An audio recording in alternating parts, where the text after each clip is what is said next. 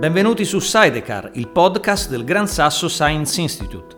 Un viaggio nella conoscenza. A bordo esperti di rilievo internazionale intervistati da ricercatori e ricercatrici del GSSI per un interessante confronto tra discipline differenti. In questa puntata si parlerà di materia, vita, coscienza. L'ospite è Edoardo Boncinelli, fisico e genetista, già professore di biologia e genetica presso l'Università Vita Salute San Raffaele di Milano. Conduce l'intervista Eugenio Coccia, professore di fisica e rettore del Gran Sasso Science Institute.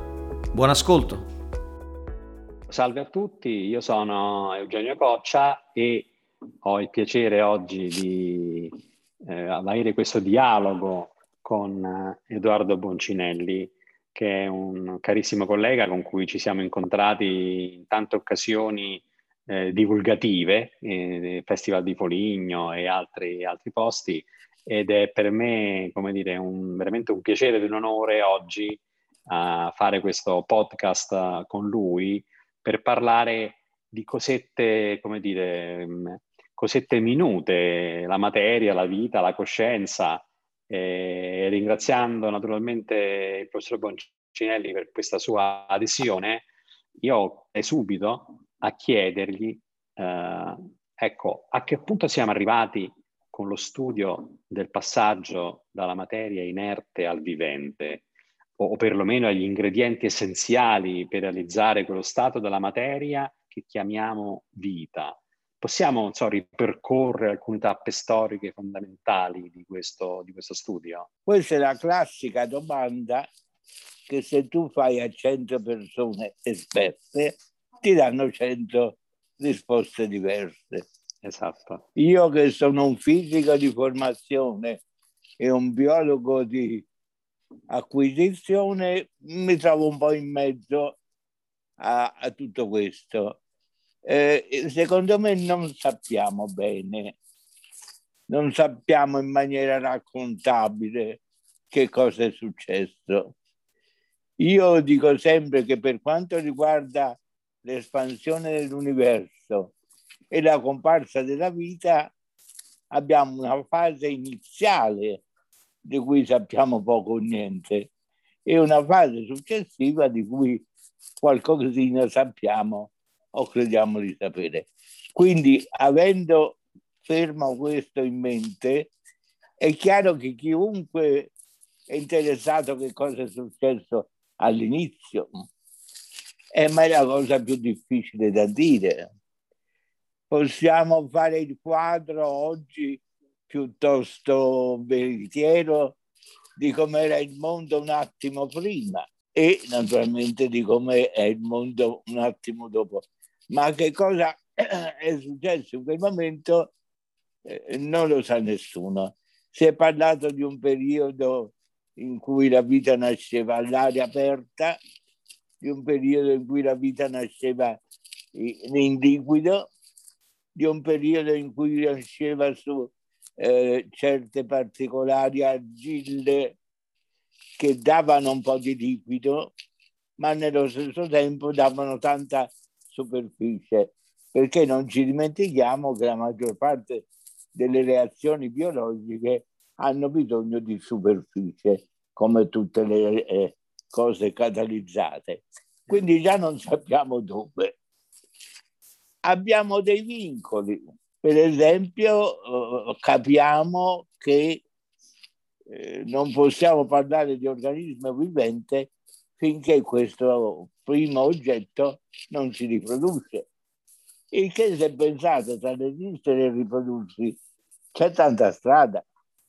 Quindi è, proprio difficile anche concettualmente immaginarlo. Un essere vivente deve essere i, i primi devono essere piccolissimi, dovrebbero avere una membrana, perché se no si, si sfasciano nel liquido, devono avere un bel numero di proteine dentro, perché le proteine sono gli attori di tutte le funzioni biologiche e dobbiamo avere anche una, una memoria, un, te, un templato, si diceva una volta, cioè un cliché sul quale fare o non fare certe cose. Ci verrebbe spontaneo pensare che questo cliché di DNA, perché il nostro è di DNA, ma ultimamente si tende a pensare che invece fosse stato di RNA. L'RNA è un cugino del DNA, più semplice in un certo senso e più laborioso. Più semplice perché è una singola elica e non una doppia elica, quindi si presta di più a certe cose. Lo chiamo laborioso perché è capace di fare anche i lavori che normalmente le fanno le proteine. Quindi questa è una scoperta abbastanza grossa degli ultimi decenni che l'RNA si presta a tante cose. Questo naturalmente è stato preso al balzo per pensare che all'inizio c'era l'RNA. Quindi conserva memoria della, delle istruzioni biologiche, ma ogni tanto, anche se non sappiamo bene quando e come, può fungere da proteina, cioè può fungere da uh, falegname, da, da muratore, da, da imbianchino. Immaginiamo comunque che a partire dalla materia inanimata eh, la natura le provi tutte, no? c'è questo eh, l'atomo di carbonio che è particolare, si presta a fare anche grandi molecole complicate e, e, la natura, le, provandole tutte le possibilità, a un certo punto casualmente si trova ad avere a che fare con delle, ehm, come dire, con delle entità che sono in grado di eh, andare avanti perché sono più adatte. E non so se ancora parlare di vita, perché hai, hai, hai menzionato la membrana, no? Anche quella, sì. diciamo, vista a posteriori, ma co- co- come, come va a inventarsi una membrana, diciamo, la, la, la materia, così? Anche queste allora. macromolecole, diciamo, anche macromolecole fatte di, di, di, di, sostanze come gli aminoacidi, ma, ma come, come, come, come si forma questa membrana? Allora, non lo sa nessuno, anche se qualcuno ti risponderebbe, ma dandoti numeri a me non piace dare i numeri. Non sappiamo niente e la cosa è complessa, come dici tu, o addirittura un po' più complessa, perché noi non immaginiamo un essere vivente senza membrana, senza proteine e senza genoma, cioè il portatore dell'informazione genetica, ma ciascuna di queste tre parole che ho usato è in sé complicatissima è complicato come struttura, è complicato anche, figuriamoci, da mettere insieme. Forse il più semplice è la membrana, forse, perché è un doppio strato lipidico, quindi qualcosa che non si forma tanto difficilmente in maniera spontanea, il che però eh, va messo nel posto giusto e nella configurazione giusta. Quindi già la membrana a me personalmente fa venire i brividi. Le proteine sono tutto sommato abbastanza semplici, tant'è vero qualche piccola proteina si è trovata anche negli spazi interstellari, perché come hai detto tu il carbonio aiuta, aiuta ma non determina, mm. e quindi è facile fare tanti organismi eh, fare tanti organismi simili, perché il bello del carbonio è che se tu elenchi tutti, eh, tutte le molecole che ci sono nel nostro corpo, fanno una sfilza enorme di, ma di sostanze similissime. Tant'è vero si usa orto, para, 1, 2, 3. Mm-hmm. Secondo me il punto essenziale del carbonio è questo, la capacità di dar luogo a tante specie molecolari diverse ma molto simili. Sul genoma non parlo perché non ho nemmeno la più pallida idea di come sia successo. Se pensi una persona intelligente e colta cent'anni fa gli dicevi che l'informazione biologica è scritta con delle lettere che si leggono in maniera lineare, eh, lo sai dove si mandava, insomma non, non, non, non capiva proprio nemmeno. E questo secondo me è un aspetto ben noto a tutti, ma ancora non abbastanza eh, sviscerato. Cioè, c'è un salto, c'è un salto drammatico con l'arrivo della vita, ce ne sono diversi, ma uno secondo me dei più drammatici è passare dall'analogico al digitale, per poi ripassare all'analogico. Eh, naturalmente per sbagliare il meno possibile, perché la cosa che meno amano gli organismi viventi è lo sbaglio. Quindi in fondo tutta la biologia è un tentativo di sbagliare il meno possibile. Mentre invece quando dici la natura le ha provate tutte, primo la natura non ha nessuna inclinazione. Secondo non sappiamo quante ne ha provate. Può darsi che ne abbia anche provate pochissimo. Personalmente io credo molto alle cose avvenute così per caso e non lo dico perché sono un, un, un mistico, ma perché tutte le volte che si studia un fenomeno del quale siamo abbastanza ben informati, si vede che l'origine è stata istantanea e, diciamo, tra virgolette, casuale. Cioè, io quando ero giovane sentivo dire in quel paese, in quel pianeta, eh, è nata la vita, oppure in un altro, qua non c'è più vita ma ci sarà. Eh, calma, calma. Fare la vita non è affatto facile. È vero che i grandi numeri, la probabilità ci dice con tante stelle, con tanti pianeti, perché non ci dovrebbero essere eh, diverse forme di vita. Però, a parte il fatto che per ora non le abbiamo viste, ma certo. concettualmente non è semplice. In fondo tutto il lavoro del biologo, perlomeno di un biologo con una base eh, fisica come me, è stato quello di capire ma perché, come può succedere, chi ci ha portato qua, perché è tutto magico, siccome noi non, chiediamo, non crediamo alla magia, non crediamo agli scongiuri, eh, insomma dobbiamo stare un po' zitti e aspettare. E aspettare di prendere nuovi dati, eh, di fare nuovi Esatto, esatto. No? Non aspettare con le mani in mano, aspettare che qualche altro pensi allo stesso problema e ci lavori. Però comunque quegli esperimenti eh, noti da tanti anni in cui mettendo dentro metano, mm, brodaglie varie, facendo scoccare scintille, da lì na- nascono gli aminoacidi, quelle sono, sono, cose confermate, sono tappe storiche consolidate. Sono tutte cose vere, ma sono, come dire, prove di esistenza, quello che in matematica si direbbe eh, teoremi di esistenza. Cioè si può anche fare così, e già è tanto. Certo. Che sia successo così non lo sappiamo.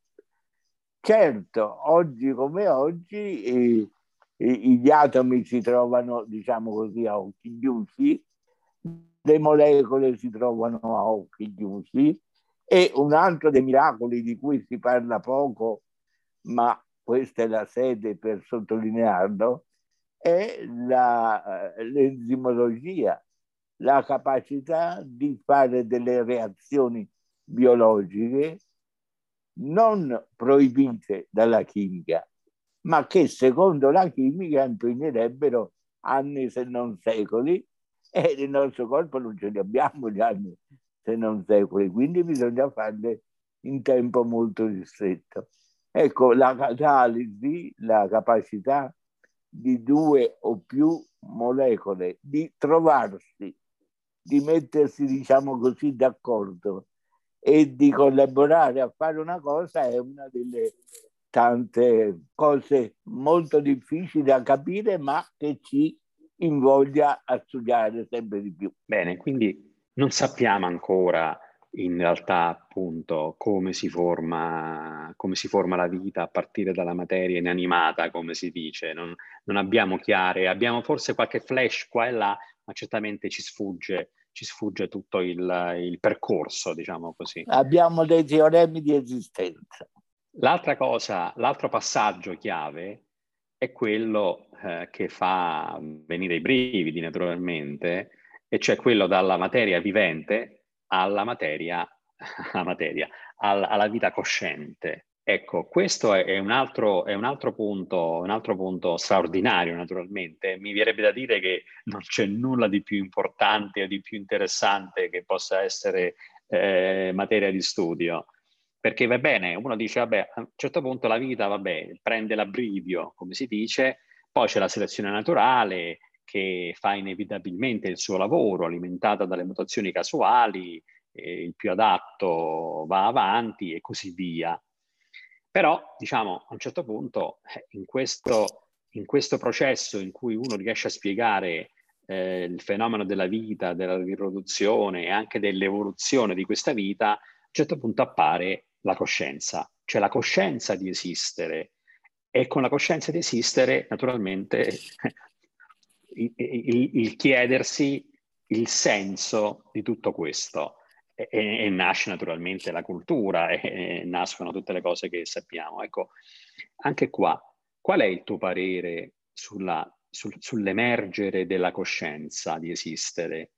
È un evento improbabile, qualcuno dice è uno sbaglio della natura, o un problema difficile che però invece si, faticosamente si riesce anche qua a comprendere qualche tappa, qualcosa, oppure è ancora un mistero assoluto? Come avrai capito, io sono tutto dalla parte dei colpi di fortuna, sì. del, del, del, colpo azzeccato.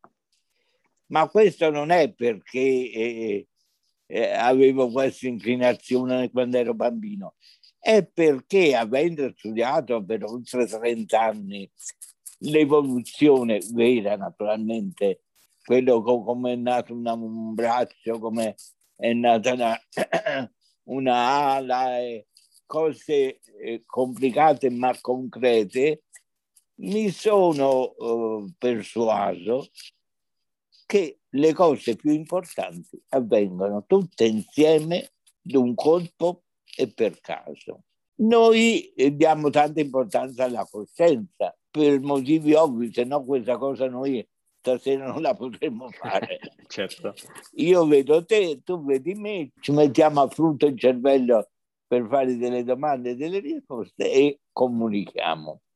Tutto questo un animale non umano non lo fa, o lo fa solo in condizioni molto particolari stimolato, indotto, ma insomma, certamente al cinema non ci va, un libro non lo legge e a scuola non va. Noi che siamo gli animali più fortunati o più sfortunati dell'universo, abbiamo questa peculiarità di avere un tempo di ritardo, chiamiamolo così, fra la voglia di fare una cosa e farla. In questo tempo di ritardo introduciamo una riflessione che è anche un'autoriflessione. Per esempio, mentre io ti parlo, scelgo le parole e a volte quando mi soffermo un attimo di più è perché la parola che mi viene in mente non è, secondo me, la più giusta e quindi la voglio cambiare. Ti faccio un esempio che eh, eh hanno tutti presente e che è in fondo il nocciolo della riflessione, perché la nostra coscienza cos'è? La coscienza di come vanno le cose e come dovrebbero andare. Non avrebbe senso avere coscienza che tu sei lì se io non ti volessi comunicare in questo momento. Quindi è tutto finalizzato a fare qualche cosa. Tant'è vero qualcuno ha definito il pensiero come azione in prova. Non so bene se il pensiero è un'azione in prova, ma certo la coscienza è una vita in prova. E c'è anche un ritardo temporale interessante, del quale si parla molto poco. Fra quando mi viene in mente una cosa e quando la realizzo nel senso americano di rendermene conto, passano 300 millisecondi, cioè un terzo di secondo. Se fosse solo così, quando io salgo in macchina o in moto ammazzerei tutti. Ma meno male che non è così, il mio piede e la mia mano si muovono prima e salvano la vita di questi disperati. Però prima di 300 millisecondi io non lo posso dire e non me ne posso rendere conto.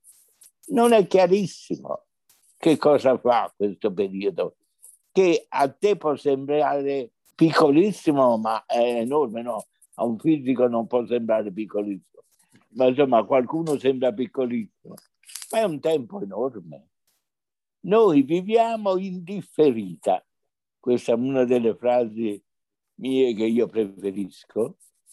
Non ce ne accorgiamo naturalmente perché lo facciamo sempre, ma noi viviamo tutto in differita. Quindi potrebbe anche essere, lo dico per amore di argomentazione, che la coscienza stia tutta nella linea di ritardo che fa passare un po' di tempo fra quando ho voglia di fare una cosa e quando la faccio. Dice, ma io non faccio solo cose che ho voglia di fare. Certo, per esempio il dolore non lo voglio, ma arriva. Se entra improvvisamente un leone in questa stanza, mi sembra un po' improbabile, eh, sempre io passo 300 millisecondi prima di rendermene pienamente conto. Però fortunatamente nel frattempo ho già fatto un salto perché il nostro corpo la sa molto più lunga della nostra mente. Quel passaggio dal volere al fare è un ritardo obbligatorio che ci dà tantissimi vantaggi. Eh, per esempio noi stiamo facendo cose stranissime, ma biologicamente che cosa ci guadagno io o tu del fatto che ci parliamo a distanza di cose così astruse. Nulla. A noi ci piace, ce ne, ce ne andiamo orgogliosi e diciamo che è stata una svolta fondamentale. Però la prova che la coscienza è un vantaggio non ce l'ha nessuno e non l'ha data nessuno. Dice allora non ho capito, non si sa cos'è, non si sa da dove è, non serve a niente come è successo? Eh, figlio mio, è come la vita, come è successo? Quando sono nato non c'ero, quando morirò non ci sarò, mi trovo a viverla in pieno, mi può piacere, mi può non piacere, ma di fatto la vita la subisco. Io posso fare a meno di tutto forte della vita, che nel caso di, nos- di noi esseri umani è anche la coscienza non è solo il funzionamento fisico-chimico del corpo che mi tiene in vita, è anche quella particolare funzione che mi dà coscienza di essere cosciente, c'è una coscienza di secondo grado. Mm, le teorie sono tante, le chiacchiere sono tante, ma qualcosa di raccontabile non c'è. Anche se io ho una mia teoria, ma non è sufficientemente smart da poter essere considerata una teoria, diciamo, raccontabile. Aspettiamo, si fa per dire, e sapremo qualcosa. Quindi sostanzialmente eh, ci sono queste, queste parti misteriose no? di questi due Big Bang, come sono stati definiti. Sai che si parla di tre Big Bang, no? quello da cui è nato l'universo, quello da cui è nata eh, la vita e quello poi da cui è nata la, la coscienza. Sono questi, questi, momenti straordinari e su ognuno dei tre non abbiamo le idee molto chiare, diciamo così. Diciamo piuttosto oscure. Ecco, però uno si aspetterebbe che, vista la mole di esperimenti che stiamo facendo, di cose che stiamo acquisendo, ehm, di esame, diciamo, del, del fenomeno del, della vita e, e, del passaggio alla coscienza. Abbiamo anche tanti esempi di animali, animali anche vicini a noi, no? si dice lo scimpanzé per esempio, altri mammiferi, eh, si dice per esempio anche, non so, animali affascinanti come, come l'octopus, no? come la, la, la, la, piovra, insomma, ehm, che sono animali, come dire, tutti molto diversi fra di loro, ma che a un certo punto reagiscono, sono molto intelligenti. E allora è possibile che da questa intelligenza, diciamo così, animale alla nostra intelligenza cosciente non, non abbiamo, abbiamo qualche, qualche, qualche cosa che abbiamo capito di questo processo tra questi due estremi, cioè la materia vivente, punto, e la materia vivente invece cosciente. Allora, intanto non confondiamo intelligenza che nessuno sa cos'è con coscienza che nessuno sa cos'è, perché sono due cose diverse. L'intelligenza la può avere non solo un babbuino, ma la può avere in fondo anche una formichina. Certo. Se l'intelligenza è la capacità di risolvere problemi, che ci sia o che non ci sia la comprensione del fenomeno, beh, l'intelligenza è molto diffusa, sale nell'evoluzione, probabilmente perché aumenta il numero di cellule nervose, ma non è nemmeno detto che questa sia la spiegazione. Quindi l'intelligenza sale, però voglio dire, se guardi lo, tutta la Terra, esseri che tu chiameresti intelligenti sono proprio pochi. A noi ci fanno effetto perché ci piacciono, ma sono proprio pochi. Però non è proibito essere intelligente. Quello che sembra proibito è essere cosciente. Tra i libri che sono usciti in questo periodo, ne è uscito uno del mio amico Giorgio Vallortigara, mm-hmm. che ho recensito per il Corriere, ma la recensione ancora non è uscita, e in cui lui si pone esattamente la domanda che ti sei posto tu. Guarda tutti gli esseri viventi da un certo livello in poi, naturalmente non parla de, dei funghi, non parla delle muffe, per chiedersi come e quando è arrivata la coscienza. Non ti dico quello che dice lui, primo perché non voglio fare lo spoiler e secondo perché non sono d'accordo.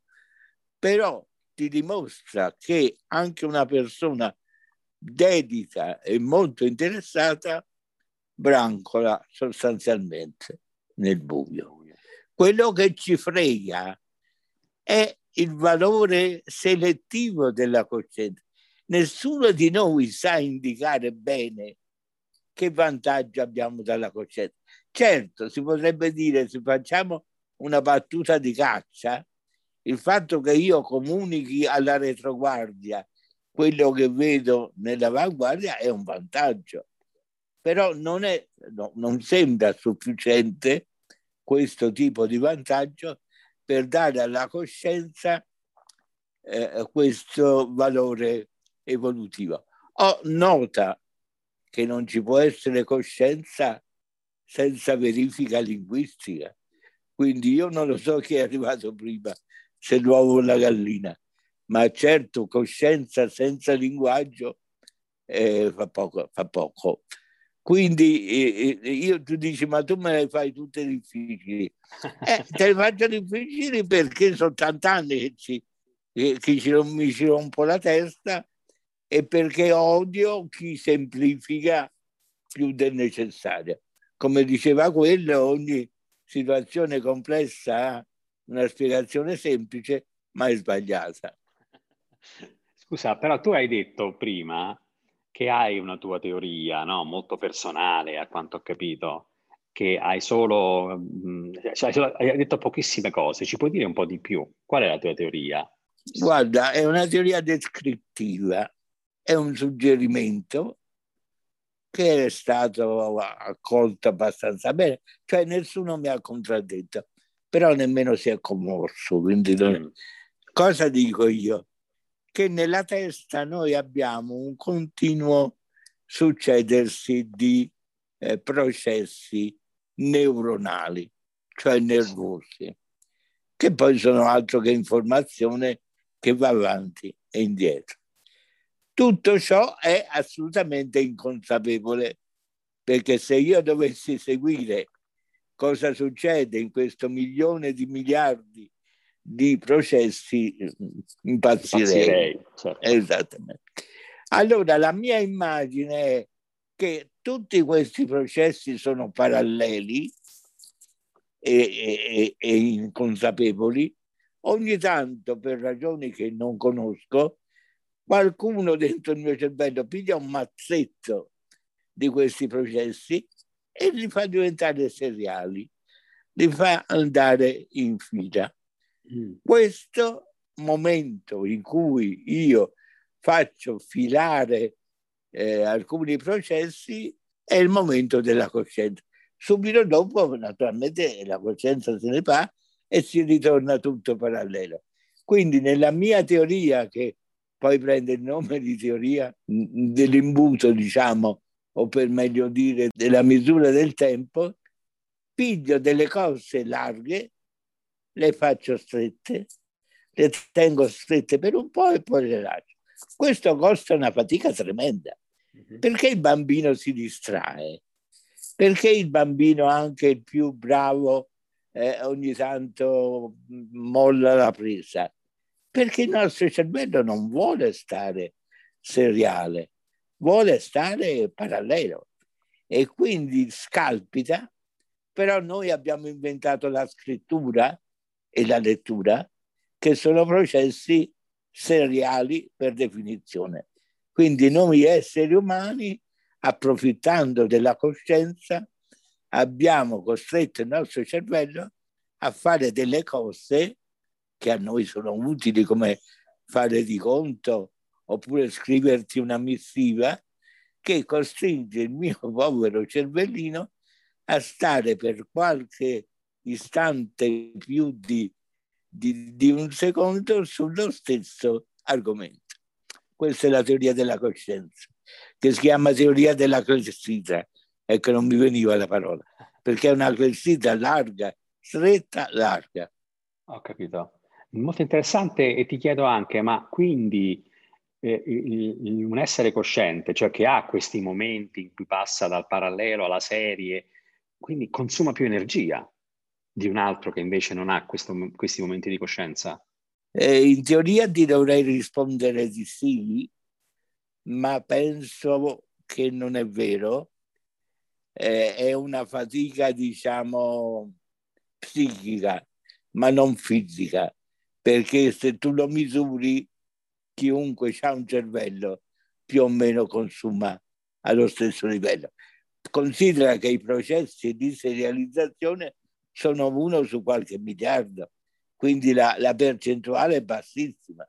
Certo, certo. No, io lo dicevo perché nel momento in cui sei cosciente e magari metti in ordine delle cose, e in quel momento lì stai andando un po' contro il secondo principio della termodinamica. Ah, non c'è dubbio. Ma tutta, che... la, ma, tutta la, vita tutta la vita è andare contro il secondo principio. Infatti io dico sempre, noi viviamo in deroga. Quando, na- quando nasciamo ci distribuiscono, se tu hai diritto a tot di non informazione, spendilo bene, ma di più non ce l'hai. A un certo momento ne va più. Ecco, a questo punto mi viene da citarti un, un brano di quel meraviglioso libro che è la tavola periodica di, di Primo Levi, perché lui dice a un certo punto, quasi alla fine, così è la vita, inizia questo, questo brano, benché raramente essa, cioè la vita, venga des- così descritta. Un inserirsi, un derivare a suo vantaggio, un parassitare il cammino in giù dell'energia dalla sua nobile forma solare a quella degradata di calore a bassa temperatura. Su questo cammino all'ingiù, che conduce all'equilibrio, e cioè alla morte, la vita disegna un'ansa e ci si annida. Ecco, questo brano che... Bellissimo, bellissimo. bellissimo. Non so perché non me lo ricordavo, oppure non l'ho letto da tantissimo. Bellissimo e, e, eh, in un certo senso anche infantile, perché noi scienziati sappiamo che nulla va sempre in discesa, alla fin fine tutto va in discesa, ma ci possono essere dei momenti di non andare in discesa. Ecco, gli esseri viventi, ogni essere vivente è un'isola in cui le cose vanno diversamente dal resto dell'universo. Già questo ti chiarisce che la nascita della vita è tutto perché regolare. In questi giorni poi, eh, eh, vedi, tu mi stimoli a parlare di me, in questi giorni poi mi è venuta in mente una cosa un po' strana. Cosa vuol dire caricare una batteria? Mm. Una batteria in senso lato, le batterie che abbiamo, nel, ma anche diciamo caricare una molla, significa spingere il maggior numero di cose possibili lontano dall'equilibrio, in uno spazio relativamente piccolo e poi lasciarle tornare all'equilibrio. In questo senso, solo l'uomo può ricaricare le batterie, a parte il fatto che materialmente lo fa, però gli esseri viventi tutti mangiano e respirano. Se ci pensi anche il mangiare è un caricare la batteria. Perché tiro questo esempio? Perché eh, permette di distinguere eh, lo spontaneo dal non spontaneo. In effetti la nostra volontà è quasi sempre di allontanarsi dall'equilibrio. Eh, Giorello mi diceva sempre che Jay Monat, il suo maestro, diceva che la libertà è la libertà di cambiare. Eh, in realtà io aggiungerei qualcosa, la libertà è la libertà di eh, allontanare qualcosa dall'equilibrio. Questo, diciamo, va, uh, questo discorso va al cuore, diciamo, di quello che interessa a un fisico oltre che a un, oltre che a un, a un biologo, naturalmente. Perché io penso, così come um, Freeman Dyson diceva, che è, è, è il sole che ci rende possibile la vita, naturalmente, ma perché? Perché il Sole automaticamente è qualcosa che irradia energia, ma al tempo stesso la sua temperatura non diminuisce. Quindi di per sé lui va contro il secondo principio, perché se vuoi quella batteria di cui parlavi, per la stella è tutta la, l'energia nucleare che si sta consumando. Però mentre si consuma, intanto lui irradia la Terra, permette il fenomeno della fotosintesi e quindi chiaramente va, eh, eh, come dire, va contro il secondo principio. Naturalmente poi è per un po', è questa ansia. Esatto, esatto. Perché alla fine il sole si spegne e tutto va verso la morte termica. Però intanto ci consente di, di fare questo dialogo, per esempio. No? Beh, certamente è una questione di scala. I nostri tempi rispetto ai tempi geologici, rispetto ai tempi astronomici. Quindi se facciamo entrare in, in ballo il tempo, diciamo c'è, c'è molta differenza. Però concettualmente, come hai detto tu, più o meno è la stessa cosa. Aggiungiamo a questo che una stella esiste perché ha violato qualcosa perché se no non dovrebbe esistere, sì, sì. dovrebbe essere tutto uniforme. Se c'è una stella vuol dire che lì c'è stato un, un pizzicotto di qualcuno. Certo, eh, beh, è la gravità. Io quello che dico è che eh la gravità beh, beh, certo. consente di rallentare quel processo inevitabile che è l'aumento dell'entropia. La gravità permette qua e là di formare queste ansie, diciamo così. Come... Cioè la vita è un naufragio frenato. Bene, io penso che è stato un, uh, un discorso, uh, un dialogo con te, Edoardo, che uh, mi è piaciuto moltissimo.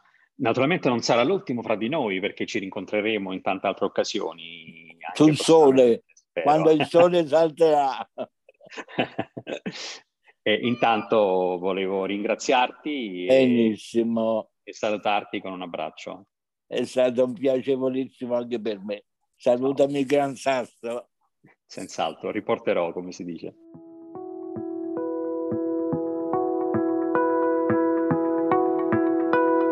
Avete ascoltato Sidecar, il podcast del Gran Sasso Science Institute.